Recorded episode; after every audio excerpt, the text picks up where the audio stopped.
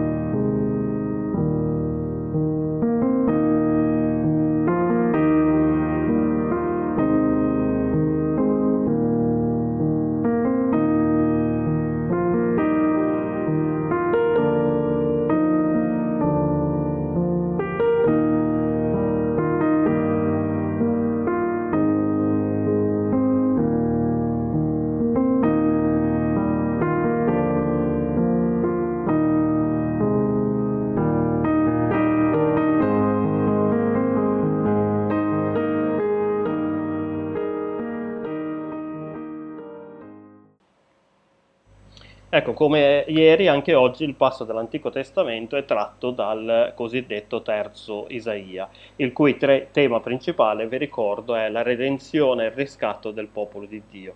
Quindi dopo gli anni passati in esilio in Assiria prima, in Babilonia poi, e la distruzione delle due capitali, quelle del Regno del Nord, Samaria, e soprattutto per la sua importanza simbolica, quella del Regno del Sud, Gerusalemme e il suo Tempio, il Signore promette un riscatto eterno. Ieri abbiamo letto un versetto del capitolo 61, oggi invece ce ne viene proposto appunto uno del capitolo 60. Questo capitolo parla della gloria futura di Gerusalemme. Dice il profeta di Gerusalemme in questo capitolo, leggerò qualche versetto qua e là di tutto il capitolo 60. Le nazioni cammineranno alla tua, cioè di Gerusalemme, luce, i re allo splendore della tua aurora, tutti si radunano e vengono a te, l'abbondanza del mare si volgerà verso di te, la ricchezza delle nazioni verrà a te, una moltitudine di cammelli ti coprirà, le tue porte saranno sempre aperte, non saranno chiuse né giorno né notte, per lasciare entrare in te la ricchezza delle nazioni.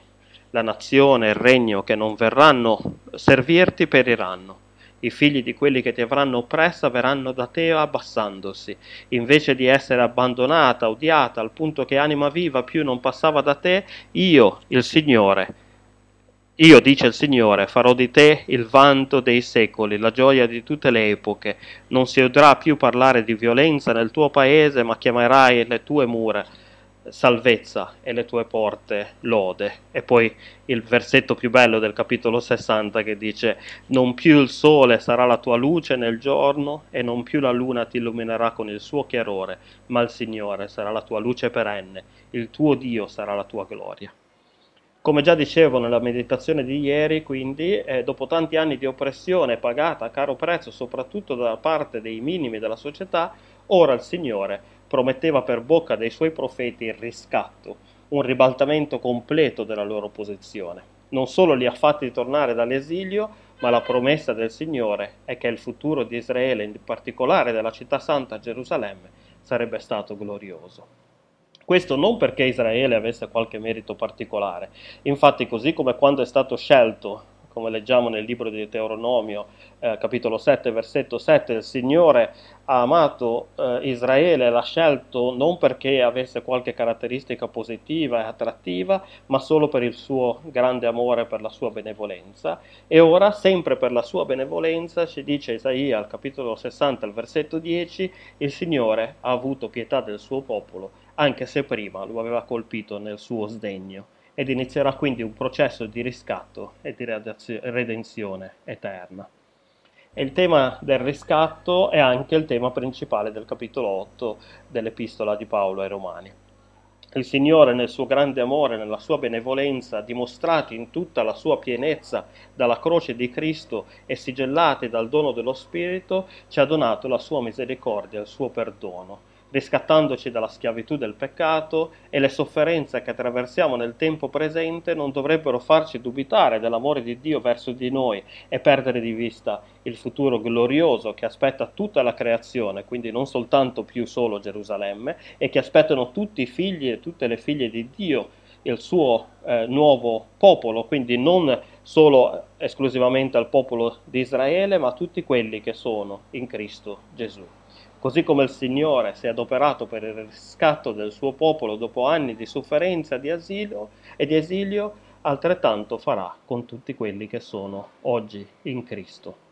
Quindi la domanda posta capitolo, da Paolo al capitolo 8 di Romani eh, che abbiamo letto, eh, chi ci separerà dall'amore di Cristo, è ovviamente una domanda retorica, alla quale l'Apostolo stesso risponde, niente, nessuno potrà mai separarci dall'amore di Cristo nella tribolazione, nell'angoscia, nella persecuzione, nella fame, nella nudità, nel pericolo, nella spada, che sono tutte cose che potrebbero farci dubitare dell'amore di Dio per noi, né, prosegue Paolo, alcuna potenza di questo mondo o del mondo spirituale, perché alla fine l'amore di Dio vince sempre sopra ogni cosa e la sua fedeltà è immutabile ed eterna ad un amore così profondo e alla fedeltà di Dio che viene mantenuta anche di fronte alla nostra infedeltà, noi non possiamo fare altro che rispondere con ringraziamento e come dice Isaia al capitolo 60 al versetto 16 che era proprio il versetto proposto per oggi, riconoscere che il Signore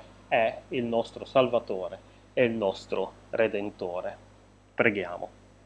Signore, Padre Santo, Padre amorevole, noi vogliamo ringraziarti per il tuo grande amore, per, tuo, per, la tua misericordia, per il tuo perdono. Signore, aiutaci ad accettare il tuo amore, il tuo perdono, aiutaci a percepire la grandezza della tua fedeltà, oh Signore. Aiutaci a non dubitare mai del tuo amore verso di noi e della tua benevolenza che tu usi nei confronti dei tuoi figli e delle tue figlie e fai di noi delle persone i cui cuori abbondano sempre di ringraziamento e di lode. Nel nome di tuo Figlio Gesù benedetto in eterno, ora e sempre. Amen.